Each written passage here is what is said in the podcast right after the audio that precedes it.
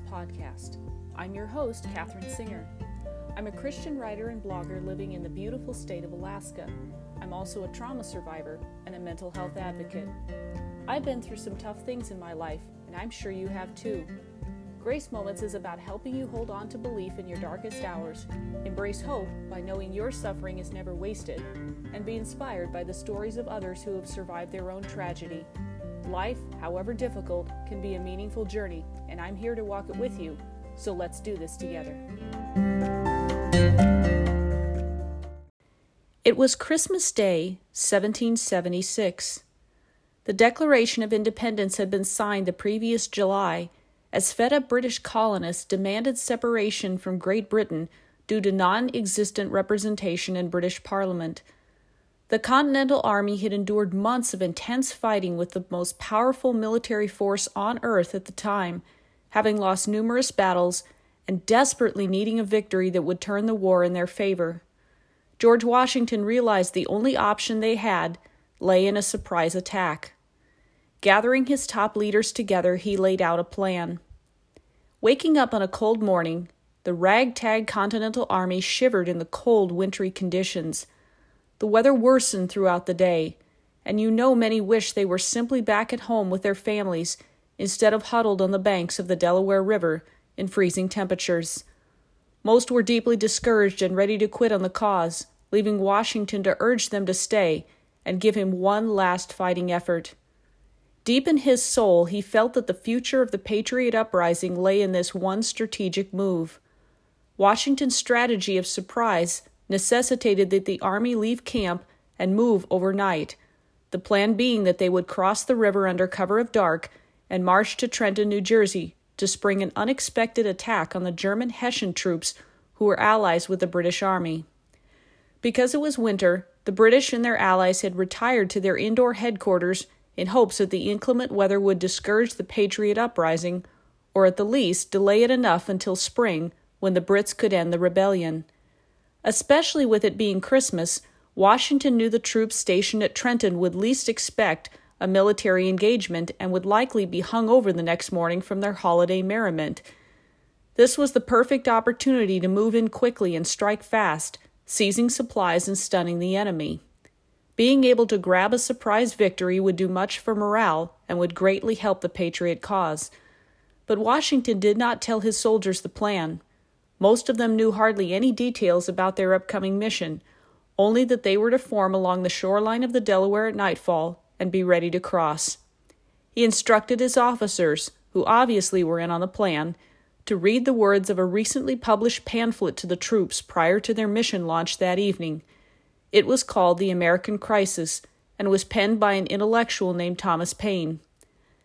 As the brave men prepared to set out in boats they'd obtained from a local, they heard the inspiring words read to them. These are the times that try men's souls. The summer soldier and the sunshine patriot will, in this crisis, shrink from the service of their country, but he that stands it now deserves the love and thanks of man and woman. Tyranny, like hell, is not easily conquered, yet we have this consolation with us that the harder the conflict, the more glorious the triumph. What we obtain too cheap, we esteem too lightly. It is only dearness that gives everything its value. All through the night, as boats made their way through icy waters, and oars lightly rowed 2,400 soldiers from one side of the river to the other, these men must have asked themselves which type of fighter they were. Were they a summer soldier who only wanted to fight if it was convenient? They'd seen some of those in the army, and they'd usually left the cause after a while. Or were they winter warriors who were willing to endure the harshest of elements and the worst of times because the price was too high to do otherwise? Five years ago, I actually had the opportunity to go to the exact location on the banks of the Delaware where this event took place close to 250 years ago. On both the Pennsylvania and New Jersey sides of the river, there are museums where you can visit and get more information about the crossing and what really happened there that Christmas night. There is a house down on the New Jersey shoreline where Washington and some of his officers took cover from the cold for a short time, thanks to the generosity of the Patriot family who lived there, and thus planned the last remaining details of their surprise attack. The Johnson Ferry House, established in 1740, is open for personal tours, and I got a chance to walk through the place and take some pictures. The guide told me, Imagine George Washington standing right in front of this very fireplace and warming himself while he talked strategy with his top leaders. It really was an incredible experience to stand there and remember this story while getting to put myself in the moment. A sign bears a descriptive account of what the scene was like as the soldiers landed along with the names of the units that crossed that day. I was interested to learn that even with most of the Army not knowing anything about their mission, Washington had directed one of his generals to surround the landing area so that nobody could leave or enter, and that he had ordered a profound silence to be enjoined and no man to quit his ranks on the pain of death. No fires for warmth were permitted either. Washington knew this plan had to work, or the war for independence would likely be over. Nobody could blow this. Just a short few steps up the gentle rise from the New Jersey shoreline, there is a well worn plaque which reads Continental Lane, road over which Washington's army began its march to Trenton, December 26, 1776. As you follow the trail, you are suddenly transported back in time as you think of those brave individuals traversing this rough terrain in the snow and the cold, little knowing that what they were about to do would shape history forever. It's important to note here that Washington was traveling with only one third of his troops. The combination of a bad storm and an ice choked river had turned back two of his columns, leaving only the main force with Washington in charge to make the crossing. Picture these 2,400 brave men trudging through snow and bone chilling cold silently doing their duty with little to no information on what lay ahead. Imagine horses, cannon, supplies, and people all spending Christmas away from their loved ones, making their way through the woods on the simple orders of their leader, who was willing to roll the dice, as they say, in order to give what appeared to be a dying patriot effort one last chance. Having made it across the Delaware, they now set out on a nine mile march toward Trenton, New Jersey. Having walked a portion of that continental lane, I now got in the car and drove the road route to Trenton, crossing stone bridges that spanned babbling brooks, and thinking of the fact that these very men walked on foot past all of this. They traversed this exact terrain, saw these same trees and woodland. Talk about history coming alive. Already behind schedule thanks to the storm, the Army made it to the outskirts of Trenton just before daybreak on December 26th. It was only then that the troops finally were informed of the plan. Washington divided his force into two columns, putting one general in charge of the northern attack and the other in charge of cutting off the line of retreat toward the south. The Hessian troops quartered there at the Trenton barracks were, as Washington had suspected, completely caught off guard by the surprise attack, and a running fight through town ended up in a decidedly one sided victory. Most of the enemy were captured, and the Hessian commander mortally wounded. Washington's army suffered no deaths, nobody captured or missing, and only five wounded, while the Hessians suffered 22 dead, 83 wounded, and 8 to 900 missing or captured. It was a brilliant military move to say the least. The plan had worked to perfection and proved to be the turning point in the war. Hours earlier, a defeated army looked to be on its way out, but now was re energized and inspired, and the revolutionary cause still survived. Over the coming days, Washington's army would cross and recross the Delaware again and win another two unexpected victories, but the war would be far from over. The next winter, those same troops would endure an even harsher winter while headquartered at Valley Forge, Pennsylvania. The ranks would be decimated by rampant disease, semi starvation, lack of supplies, and bitter cold. The war would not end for another seven years, finally dying out in the fall of 1783. There would be many more times during that span that would try men's souls and prove the difference between the summer soldier and the winter warrior. At numerous points, Washington would have to beg the soldiers to stay the course and keep fighting, even though he knew they wanted so badly to simply go home. Thanks to their persevering, the colonies won their freedom, and we still have a country over 240 years later. But would they have pressed on had they not been reminded that the harder the conflict, the more glorious the triumph? Perhaps the rallying cry of Thomas Paine was what they needed to force them to decide what they were made of. Were they sunshine patriots who only would come to the fight if they felt like it? Or were they fighters who were willing to endure the harshest conditions because they trusted their leader and they believed enough in the cause of liberty. From this incredible story in history, there are a few lessons I believe we can take away for ourselves when it comes to how we handle the challenges presented to us in our own daily lives. Number one, God, like General Washington, sometimes gives us orders without explanation, tells us a direction, but leaves us in the dark as to where He's moving and what the ultimate plan is. Simply asks us to trust Him and obey, even though we don't understand. This is where faith comes in the ability to follow where He is leading and know that the plan is good even if you don't understand it. Obedience doesn't always have to make sense in order to be carried out. Human nature desires explanations and details, but that's not always how God chooses to operate. Sometimes He knows it's better for us if we don't have all the information ahead of time and are simply required to follow Him and be content to find out why later on. If George Washington had told the soldiers the plan ahead of time, any number of complications could have arisen. He had to literally keep them in the dark for as long as possible to achieve the greatest chance at military success. God often functions the same way. As he once reminded the prophet Isaiah, My thoughts are not your thoughts, neither are your ways my ways. For as the heavens are higher than the earth, so are my ways higher than your ways, and my thoughts than your thoughts. Isn't it enough for you that he knows the plan? You don't necessarily have to know everything that is going on. God doesn't owe you a reason or explanation, but you are commanded to trust Him and follow where He is going. You will likely understand later, just not now. Number two, there are seasons when God tells us to be silent, to simply trust the plan and not ask questions. Stillness and silence is very important to God. We don't speak of it much in Christian circles today, but it's a concept we would do well to give more attention to.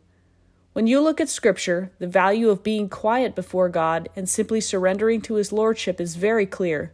Psalm 46:10, Be still and know that I am God. Exodus 14:14, The Lord will fight for you. You only need to be still. Psalm 37 7. Be still before the Lord and wait patiently for him. Job 6:24, Teach me and I will be silent. Make me understand how I have gone astray. Growth happens both in asking questions and in being silent. We often love the asking questions part more.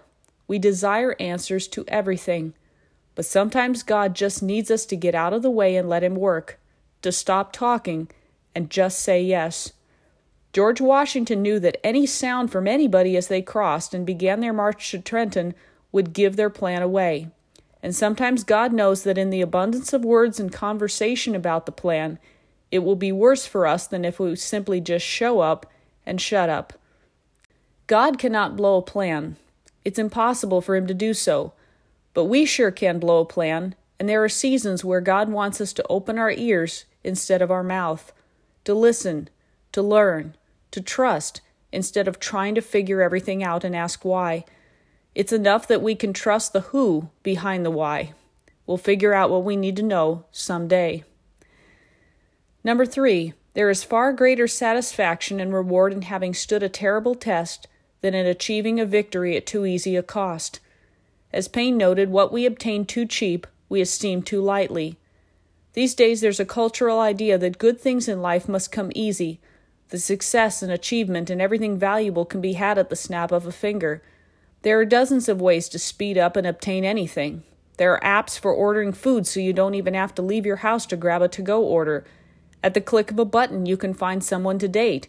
Instantly now, you can download a book to read instead of waiting for a copy to arrive in the mail. Instead of writing a personal note to someone, now you can just text or video chat them anywhere in the world. While all of these things have made life faster and more convenient in certain ways, they've also complicated life in other ways because now we expect everything to be immediate. We become worse at waiting and holding out for things and thus it becomes easier to take valuable things for granted because they come too easy. We've lost the ability as a society to savor things, to appreciate and enjoy the process. Life has become more about the destination than the journey, and as a result, the blessings and precious things worth having and the excitement and build them to something have been lessened. By trying to rush our way through things, we've given up the gift of time. We've taken away the value of time because we are supposedly trying to save time. Going back to the patriot cause for independence, I think of all those who left the fight early on, who couldn't find it in themselves to keep going, and who bailed on the fight. While they gave some to the war, they certainly did not enjoy the level of satisfaction of those who were willing to give everything. The summer soldier who shrank from the service of his country when it most needed him lost out on the blessings someone who suffered at Valley Forge or crossed the Delaware experienced. The ones who stuck with Washington and believed enough in the cause to risk life, fortune, and sacred honor for it felt an entirely different sense of victory upon the British surrender than someone who had fought in a couple minor skirmishes and then returned home. When you follow Jesus through the worst conditions, when you've embraced the journey and haven't quit on the process, you arrive on the other side a different person than the one who gave up because it got too hard. Years ago, I remember hearing of a dad who told his children while they were growing up Kids, life is a battleground, not a playground. Don't expect things to be easy or that you're just here to have a good time. Things will be hard and you will be tested, but it will be worth it. We've honestly set ourselves up for disappointment by expecting that life is all about getting somewhere the quickest, simplest way possible. Taking the interstate might still get you there, but you could miss the beauty and the adventure of taking the more scenic route. God doesn't always give you a straight road to the places He wants you to go. Often He allows twists and turns that keep us guessing sometimes at what He's doing. But that's okay, and it adds to the interest and the refining quality of the journey called life. Author Ann Voskamp reminds us life is one hard battle, and there's no walking off that battlefield called life. You have to keep hanging on when you don't know how to go on. I'm sure there were times those soldiers wanted to quit. Think of the terrible conditions they suffered. Letters and journals that have survived tell us of the horrific conditions they found themselves in. Their feet wrapped in rags because they had no shoes, their ammunition limited because of lack of proper supplies, their diet anything but nutritious as they scrounged to eat whatever they could, food rations being extremely limited. These guys had it bad. And yet, they persevered. They won liberty for the world because they were willing to be uncomfortable. Because they viewed life as a battle, it gave them perspective to fight the real battles when it counted most. As I stood in the courtyard of the Trenton Barracks and looked at those buildings which still stand today, I was reminded of what inspired those 2,400 men to pull off one of the most stunning military feats in history. As night fell on Christmas Day, they felt defeated. As they stood on the very shores I'd stood on a couple hours before, they little knew what lay ahead. But they knew who would lead them there, and they trusted that. I thought of the officers reading Paine's words to those cold, discouraged men, and their hearts being animated by sentences of hope. I love a man that can smile in trouble, Paine said later on in the pamphlet, that can gather strength from distress and go brave by reflection. Tis the business of little minds to shrink, but he whose heart is firm and whose conscience approves his conduct will pursue his principles to death. By perseverance and fortitude, we have the prospect of a glorious issue.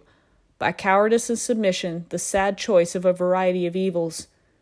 Imagine what the world might have looked like if those men had not been stirred by those words and had just decided the fight wasn't worth it. Imagine if they just quit on the cause and had not been willing to trust Washington's leadership. So much would have ended up vastly different. So, what kind of fighter are you? Are you a summer soldier or a sunshine patriot, always looking for the easy way out and finding a convenient way to excuse yourself when the going gets tough? Always asking for the reasons why instead of trusting and acting in faithful obedience? Or are you a winter warrior? Are you like the men of 1776 who deemed a cause worth fighting for dear enough to give up all aspects of earthly comfort? Are you among those special ones who don't mind being tried by fire, who prize the reward on the other side more than the pain that comes from getting there, who love the journey more than the destination, and the process more than the prize? Who embrace the necessary hardships because the goal of becoming more like Jesus is all that matters? Depending on our response and our attitude, we can be one or the other. We can be summer soldiers or winter warriors, and the choice is up to us. Which one will you choose? Thanks so much for listening. If you liked what you heard on today's episode, please subscribe to this podcast as well as leave a review. If you want to read additional content, please visit and subscribe to my blog at www.graceopens.blogspot.com. You can also connect with me on social media via Twitter at Open to Grace 2015, Instagram and Parler at Open to Grace Alaska, and on MeWe under my name, Katherine Singer. I'll see you in the next episode, and remember, grace will always meet you where you are.